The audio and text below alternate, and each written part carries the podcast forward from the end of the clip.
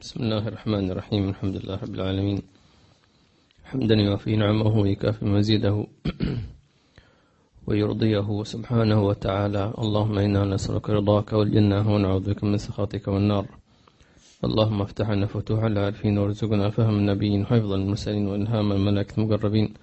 اللهم اجعلنا ممن يذكرك كثيرا ويسبحك كثيرا، واجعلنا ممن اجتمع من أجلك وتفرق من أجلك، واجعل اجتماعنا مع النبي صلى الله عليه وآله وصحبه وسلم، واجعل لنا في الجنان مجمع برحمتك يا أرحم الراحمين، مع الأحباب وصفة الأحباب وخيرة الأحباب عندك من النبيين والصديقين والشهداء والصالحين، وحسن أولئك رفيقا يا رب العالمين. ذلك الفضل من الله وكفى بالله عليما. فاللهم إنا نسألك بذلك الفضل يا عظيم يا عظيم يا عظيم. الله بارك لنا في رجب وبلغنا شعبان وبارك لنا فيه،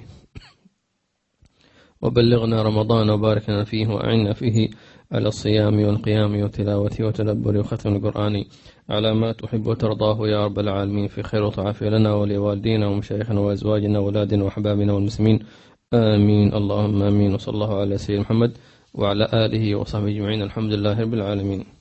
أعوذ بالله من الدرس الماضي أيها الأحبة فيما يتعلق عن الملائكة الكرام، وتوسعنا نوعا ما في تفصيلهم، وبقيت بعض المسائل في الملائكة، وهي أنهم خلقوا من النور، وهذا النور الذي خلقهم الله منه تبارك وتعالى ينبغي لكل مؤمن أن يكون عنده من النور ما يشارك الملائكة في صفائهم وفي نقائهم وفي بهائهم وفي شفافيتهم. فإذا ما كان عند العبد نورا ففيه خلق من أو صفة من صفات الملائكة الكرام، وكلما اجتمعت صفات الصفاء والنقاء والطهارة كلما كان إلى العلياء أقرب،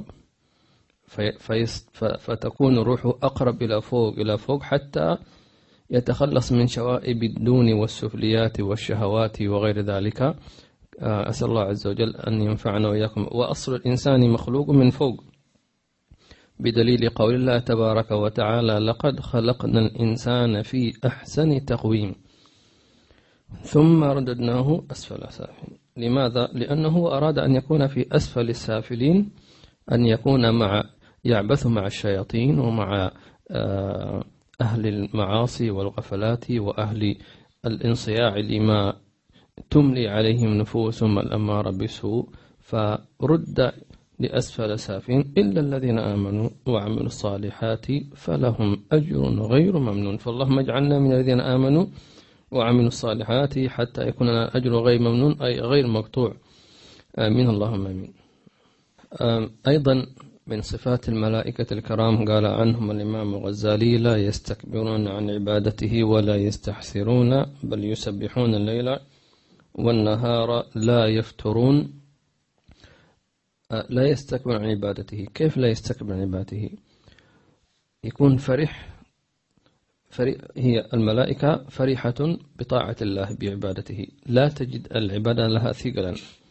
كذلك العبد إذا كان يفرح بطاعة ربه، يفرح بالذكر، يفرح بالقرآن، يفرح باتباع الحبيب صلى الله عليه وسلم، آه هذا جميل، هذه في صفة من صفات الملائكة الكرام. أيضا لا يمل من الذكر بالذات، قد يتعب بعض الشيء من بعض يعني العبادات، مثلا إذا كان صائما إذا كان يقيم، هذا الشيء طبيعي الإنسان، لكن التعب لا يوصل إلى الملل. وأيضا بالنسبة للذكر بالذات علامة المحب أنه لا يمل من ذكر الله، لا يمل، بل كلما أكثر. والشيء العجيب الذي ليس فيه تعب مهما فعلت هو ذكر الله عز وجل، أي شيء إذا عملته كثيرا تتعب، لكن ذكر الله عز وجل لا يتعب فيه العبد المخلص الصادق، بل يساعده الله عز وجل، كما قال صلى الله عليه وآله وصحبه وسلم للأعرابي لا يزال لسانك رطبا من ذكر الله. سبحان الله. الله يجعلنا وإياكم من الذاكرين الله كثيرا والذاكرات يسبحون الليل والنهار لا يفترون، فاللهم اجعلنا من خواصهم آمين. كلمة لا يستحسرون أي لا يتعبون ولا يكلون. Yeah. And in the, he continued the sentence that they do not uh, become tired. You know, no matter how much uh, worship or acts of obedience they engage in with Allah Subhanahu wa Taala, they do not tire from it. نعم طبعا الإنسان طبيعته أنه يتعب, هذا شيء طبيعي, ولكن تعبه لا يؤدي إلى أن تكون عبادته ثقيلة عليه, فأعطاه الله النوم فينام بذلك النوم متقويا على طاعة الله تبارك وتعالى. الملائكة لا تنام فلذلك ما تتعب, فتعوض كلما اجتهدت أكثر كلما ارتاحت أكثر. فنحن بني آدم جعل الله لنا فينا الشيء العلوي السمائي والشيء السفلي من الأرض الطين, فهناك في هناك شيء من التجاذب فيكون الإنسان يأخذ من هذا من هذا حتى يسير الله تبارك وتعالى. وكذلك جعلناكم أمة وسطا فاللهم رزقنا الوسطية والحنيفة السمحة, آمين اللهم آمين. بسم الله الرحمن الرحيم وصلى الله على سيدنا محمد وعلى آله وصحبه وسلم. صلى الله عليه وسلم. من كتاب الأربعين للإمام أبي حامد الغزالي رحمه الله تعالى ونفعنا به وبكم في الدارين وإياكم إن شاء الله. رضي الله عنكم إلى أن قال وأن الأنبياء رسوله إلى خلقه وينتهي إليهم وحيه بواسطة الملائكة فينطقون عن وحي يوحى لا عن الهوى, وأنه بعث النبي الأمي القرشي محمدا صلى الله عليه وسلم برسالته إلى كافة العرب والعجم والجن والإنس, فنسخ بشرع بشرعه الشرائع وجعله سيد البشر, ومنع كمال الإيمان بشهادة التوحيد وهو قول لا إله إلا الله ما لم تقترن بها شهادة الرسول وهو قول محمد رسول الله صلى الله عليه وعلى آله وصحبه وسلم. أشهد أن لا إله إلا الله ونشهد أن محمدا عبده ورسوله صلى الله عليه وسلم. يقول وأنه بعث النبي وأن الأنبياء رسله إلى خلقه. طبعا هناك الله تبارك وتعالى جعل صفة الخلق عنده هم الأنبياء, هم الواسطة في تبليغ وحي الله تبارك وتعالى وتوجيهاته وأوامره ونواهيه إلى الخلق, ثم أيد هؤلاء الأنبياء بالمعجزات حتى يثبت لهم صدقهم. وكان كثير من الأنبياء أعطاه الله من المعجزات الكثيرة, وكان بعض الأمم طبعا أكثر الأمم لم يؤمنوا, وعدم إيمانهم ليس لأنهم لم يقتنعوا بل لأنهم تكابروا. فعندما تنظرون في القرآن الكريم تجد أن الأمم كانوا يستهزئون بأنبيائهم وكأنهم يقولون لم يجد الله نبيا يرسل إلا فلان إلا موسى إلا عيسى إلا هود إلا صالح, يرون بشرياتهم. ها كم قالوا القرآن إن هم إلا بشر مثلنا, قالوا ما لهذا وقالوا ما لهذا الرسول يأكل الطعام ويمشي في الأسواق. يعني ها معقول هكذا يقولون والعياذ بالله تبارك وتعالى. وقالوا في آية أخرى أبشر يهدوننا فكفروا وتولوا واستغنى الله والله غني حميد والعياذ بالله تبارك وتعالى. وكذلك قريش, فأكثر نبي من الأنبياء يعني أعطاه الله من المعجزات هو سيدنا موسى. وقالوا لماذا؟ قالوا لأن سيدنا موسى أرسل إلى قوم يتعاملون بالسحر بل هم يعني زعماء السحر. أرسل سيدنا موسى إلى إلى أمتين, إلى قوم إلى فرعون وجماعته وهم أصلا كلهم سحرة, وبني إسرائيل أيضا هم سحرة. وأيضا كانوا بني إسرائيل فتح لهم في الدنيا في المال, فتصور نبي أعطي هذا المهمة بني إسرائيل وفرعون ومن معه, هو فرعون نفسه داهية يعني مشكلة كبيرة يعني. فكيف فما بالك بجنوده وملئه؟ ولذلك تجد في القرآن يذكر أحيانا فرعون وجنوده فرعون وملئه. فكانت مهمة صعبة، فلذلك وكان في تحدي، ولذلك كان تحدي سيدنا موسى مع السحرة، وغلبهم الله تبارك وتعالى بشيء بسيط جدا، بعصاة سيدنا موسى عليه السلام. فالشاهد أن سيدنا موسى أعطي من المعجزات الكثيرة. أما سيدنا رسول الله صلى الله عليه وآله وسلم فقد أعطي من المنح، المنح غير المعجزات. طبعا معجزات النبي صلى الله عليه وسلم كبيرة، وصفت معجزات النبي صلى الله عليه وسلم بأنها أعظم أعظم وإن شاء الله سنشرح بعد الترجمة كيف هي أعظم من معجزات الأنبياء، خاصة سيدنا موسى عليه السلام. موسى عليه السلام على سبيل المثال أنه كان عندما ضرب بعصا بعصاته الحجر انفجر الحجر منه اثنتا عشرة عينا، خرج الماء من الحجر، وهذا ليس بأمر صعب، فالقرآن قد أثبت وإن منها لما يتفجر منها النهر وإن منها لما يشقه فيخرج منه الماء. طيب، لكن الحبيب صلى الله عليه وسلم نبع الماء من بين أصابعه، وشرب القوم جيش النبي صلى الله عليه وسلم، فخروج الماء من الحجر لا يستبعد عقلا ممكن، لكن أن ينبع الماء من أصابع النبي صلى الله عليه وسلم فهذه أعظم. ولذلك ذكر العلماء أن أفضل المياه كما قالوا أفضل المياه ماء قد نبع من بين أصابع النبي المتبع، ثم ماء زمزم، ثم نيل مصر، ثم ماء الكوثر أو نهر الكوثر على بعض الترتيبات. فسبحان الله، فشوف نيل مصر ما شاء الله كم واحد يشرب منه ما شاء الله، ماء مبارك، بل حتى يمشي في دول، صح ولا؟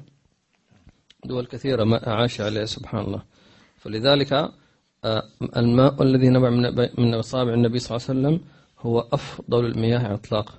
فتصور واحد شرب من ماء النبي صلى الله عليه وسلم أو واحد توضأ من هذا الماء، كيف يكون وضوء هذا؟ كيف أثر الوضوء هذا؟ سبحان الله، صلى الله عليه وعلى آله وصحبه وسلم. نعم، موسى عليه السلام أعطي معجزة أنه كان يحيي الموتى بإذن الله، وكان يبرئ الأكمه والأبرص، فسمي المسيح مسيحا لأنه إذا مسح على مريض شفاه الله تبارك وتعالى. وإن كان هذا عظيم وإحياء الموتى عظيم، ولكن أيضا ليس بالأمر المستحيل، لأن أن تعيد الحياة لجسد كان فيه ليس بأمر صعب، بأمر الله طبعا، ولكن أن توجد حياة في مخلوق ليست في حياة أصلا فهذه أعظم. فالحبيب صلى الله عليه وسلم لقد أحيا الله به جذعا يبكي، جذع نخل كان يبكي ويتكلم ويتحرك من الشوق النبي صلى الله عليه وسلم. كانت الأحجار تسلم على النبي محمد صلى الله عليه وسلم.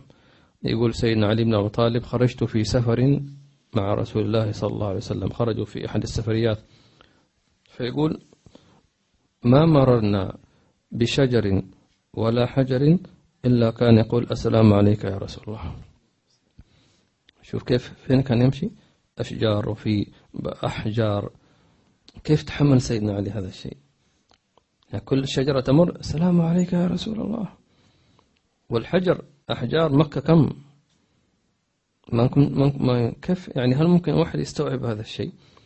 فأن تجعل الحجر يتكلم أعظم من أن تعاد الحياة إلى ميت فيتكلم، مفهوم؟ لأن هذا الإنسان الميت هو أصلا كان حي، فلذلك أحياء الموتى أسهل من الخلق من العدم، مفهوم؟ ولذلك الله عز وجل يتحدى الكفار، أنتم تنكرون البعث، طب البعث أصلا أسهل من إيجادك من العدم، أنتم لا شيء أصلا، أسهل وهو أهون عليه كما قال سبحانه وتعالى. وكذلك إن كان سيدنا عيسى يمسح على المريض فيبرأه الله عز وجل، فكان الحبيب صلى الله عليه وسلم كم مسح على المرضى فبرأهم الله عز وجل، بل كان يمسح حتى على القلب فيخرج الله من ذلك القلب القذارة. كيف هذا؟ كما ذلك الصحابي أو ذلك الشاب الذي جاء النبي صلى الله عليه وسلم وقال يا رسول الله إئذن لي بالزنا والعياذ بالله عز وجل. طبعا كلام بشع شديد. فالنبي صلى الله عليه وسلم لم يغلط عليه في القول، ولكن حاوره بما يقنعه. هو جاي يقول أنا مريض عالجني، فيقول أترضاه لأمك، ترضاه لأختك، ترضاه ترضاه ونقول لا لا لا لا. فسكت الرجل، اقتنع عقلا، لكن لا, كان لا زالت النفس تهوى. فالنبي صلى الله عليه وسلم عالجه، فوضع يده على قلبه وعلى صدره حتى ما أن رفع. قال الصحابي فوالله ما أن رفع النبي صلى الله عليه وسلم حتى رفع الله ما كان في قلبه من ذلك. هذا مس عجيب، هذه سبحان الله. وهكذا كان الحي صلى الله عليه وسلم، بل كان ريقه شفاء صلى الله عليه وسلم، عرقه كذلك صلى الله عليه وسلم. تلك الأمرة التي شربت بول النبي صلى الله عليه وسلم حسبته ماء لصفائه صلى الله عليه وعلى آله وصحبه وسلم. اللهم ذكره شفاء صلى الله عليه وسلم. المدينة هواؤها وترابها وماؤها كله شفاء، بركة الحبيب صلى الله عليه وسلم. فاللهم احشونا في زمرته ورزقنا محبته واتباعه، آمين. إذا الإنسان عنده أصيب بالهم أو الغم، يذكر النبي محمد صلى الله عليه وسلم، يصلي على الحبيب صلى الله عليه وسلم، يذكر صفات الحبيب صلى الله عليه وسلم، منه بهي طلعة، واسع الجبين، فجري الجبين، مقوقس الحاجبين، عنقه كابريق فضة، براق الثنايا صلى الله عليه وسلم، دائم التبسم، استشعر عرقه كأطيب من الرزق من المسك صلى الله عليه وسلم، رحمة كله. لا شك أن سيذهب همه في أحسن من النبي صلى الله عليه وسلم. وهذه الهمم إيش في عبارة عن إيش؟ لا شيء أمام أن أن تذكر الحبيب صلى الله عليه وسلم أو أن يذكرك، بل حتى إذا هجمت عليك بعض الأفكار الشيطانية فصل على الحبيب صلى الله عليه وسلم، تذهب بإذن الله تبارك وتعالى، لأن الشياطين لا تدخل مدينة النبي محمد صلى الله عليه وسلم. فإذا كان ليش؟ عشان هو موجود فيها صلى الله عليه وسلم. المدينة قبل النبي صلى الله عليه وسلم كانت قرية من القرى، بل كانت فيها الأمراض، فما يقدر عليه الشيطان ولا يقدر عليه الجن ولا يقدر عليها حتى المسيح الدجال ما يقدر يدخلها، لأن فيها النبي صلى الله عليه وسلم. فإذا كان النبي صلى الله عليه وسلم فيك وفي قلبك وفي لسانك وفي عقلك، على بالك النبي ما يقدر صلى الله ما يقدر إبليس أن يقترب منك صلى الله عليه وعلى آله وصحبه وسلم. يا يا أيها العبد، إذا كان إبليس يصرع من من ظل عمر، وسيدنا عمر هذا تلميذ النبي محمد صلى الله عليه وسلم، ظلها، فكيف إذا واحد كان متعلق بالحبيب صلى الله عليه وسلم؟ فالله يجعلنا دائما متعلقين به، ويجعله دائما معنا وفي بيوتنا ومع أولادنا ونسائنا ويوم بعثنا ونشورنا وموتنا يا الله في الفردوس الأعلى، آمين. أحد الصحابة أظن سيدنا عبد الله بن عمر يقول خدرت رجلي. كيف ترجمة خدرت رجلي؟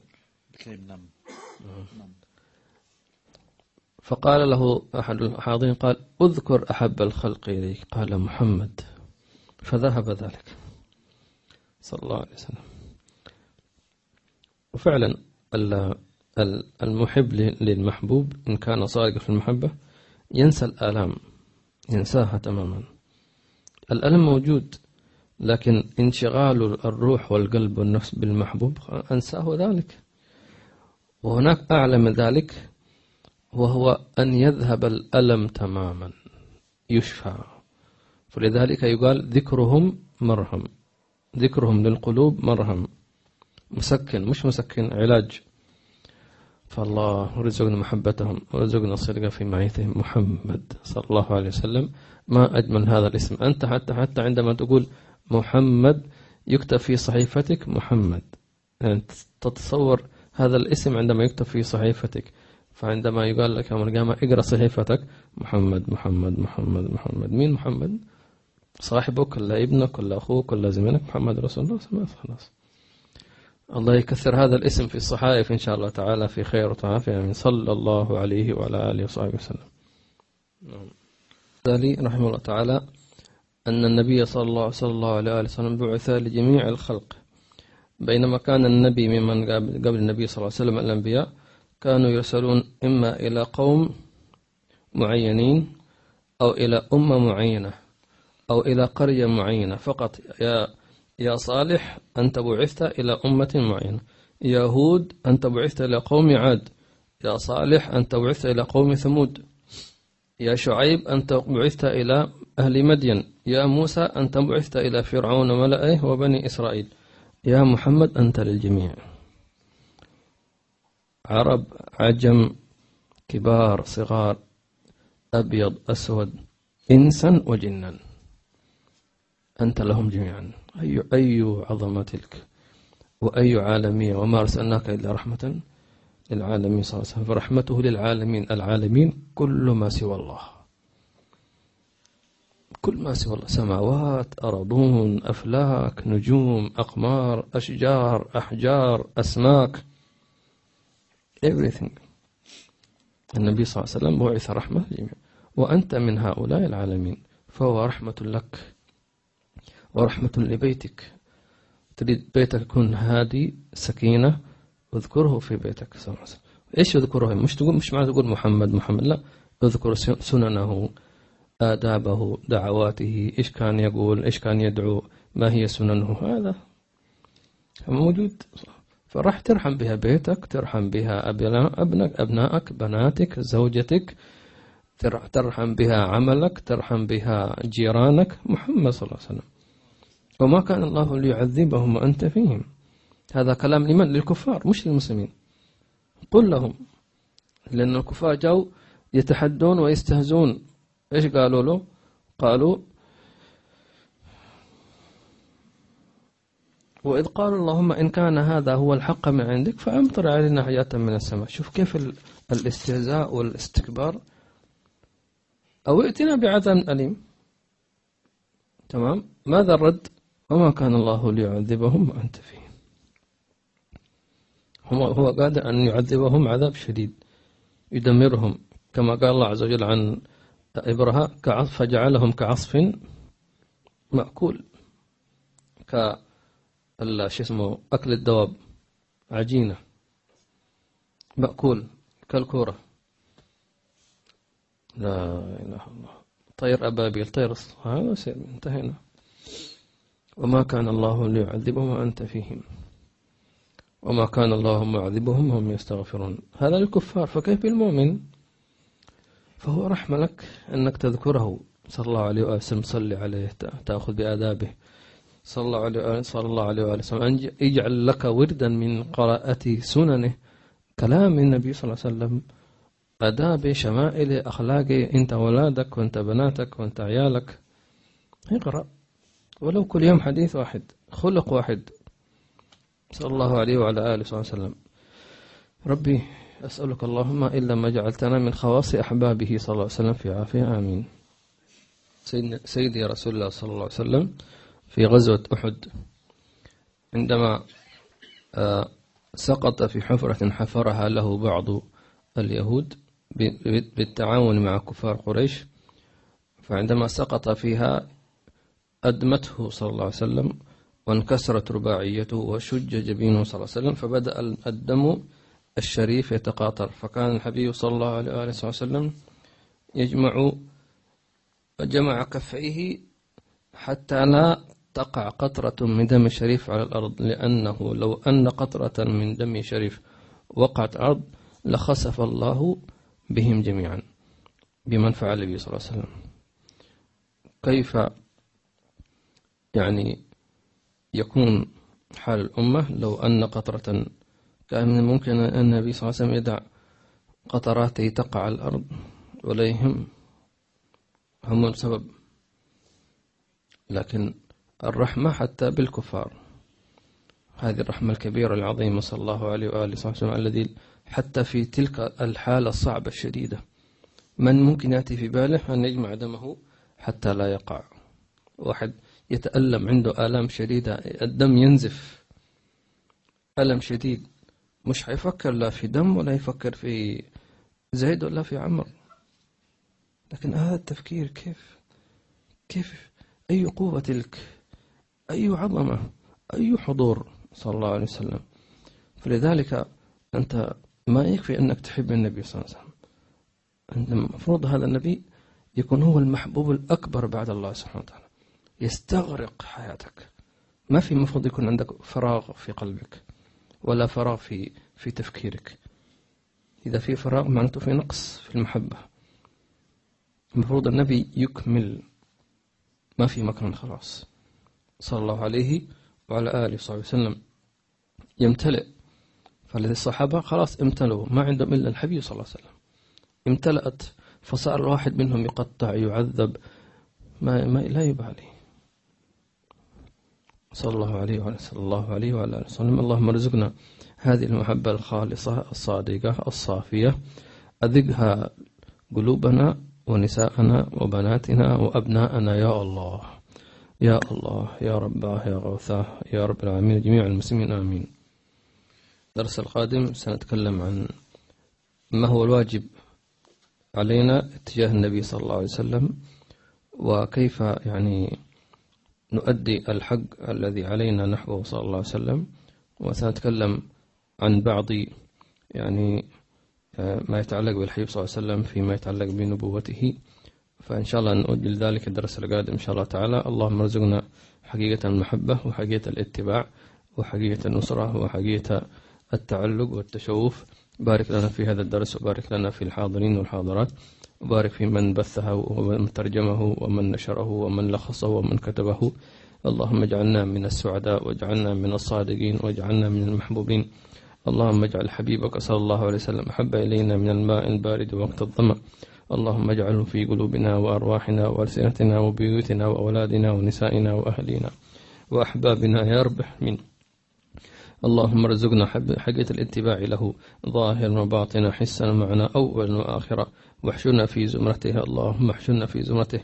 اللهم إننا آمنا به، أنت الذي أكرمتنا بالإيمان به، ولكن العين لم تره، الأذن لم تسمعه، اليد لم تقبله، لم نصلي خلفه، ولم نحج معه، لم نجتمع معه. فيا رب عوض هذا عنا يوم القيامة، فاجعلنا في يوم القيامة وفي الجنة نذكرك معه، صلى الله عليه وعلى آله وصحبه وسلم. يا الله يا رباه يا غوثاه، ارزق كل واحد منا مصافحة يده وتقبيلها، وارزق كل واحد منا مشاهدة وطلعة بهائه صلى الله عليه وسلم، وارزق كل واحد منا له ابتسامة خاصة من الحبيب صلى الله عليه وعلى آله وصحبه وسلم، واجعل لكل واحد منا كلاما طيبا يسمعه من الحبيب صلى الله عليه وعلى آله وصحبه وسلم. اللهم حنن روحه علينا، وحنن قلبه علينا يا رب العالمين، واجعله يزورنا في بيوتنا بروحه الشريفة يا رب العالمين، واجعله يأتينا في منامنا وفي يقظتنا في خير ولطف عافية. اسمح لروحه أن تراه صلى الله عليه وعلى آله وصحبه وسلم بهي الطلعة صلى الله عليه وعلى آله وصحبه وسلم. آمين اللهم آمين. وصلى الله تعالى وسلم وبارك على سيدنا محمد وعلى آله وصحبه وسلم. الحمد لله رب العالمين. واشمل بذلك والدينا ومشايخنا وأحبابنا وأزواجنا وأولادنا والمسلمين، وجزي عنا الإمام الغزالي خير الجزاء ومشايخنا كلهم بسر أسهل. الفاتحة إلى حضرة النبي.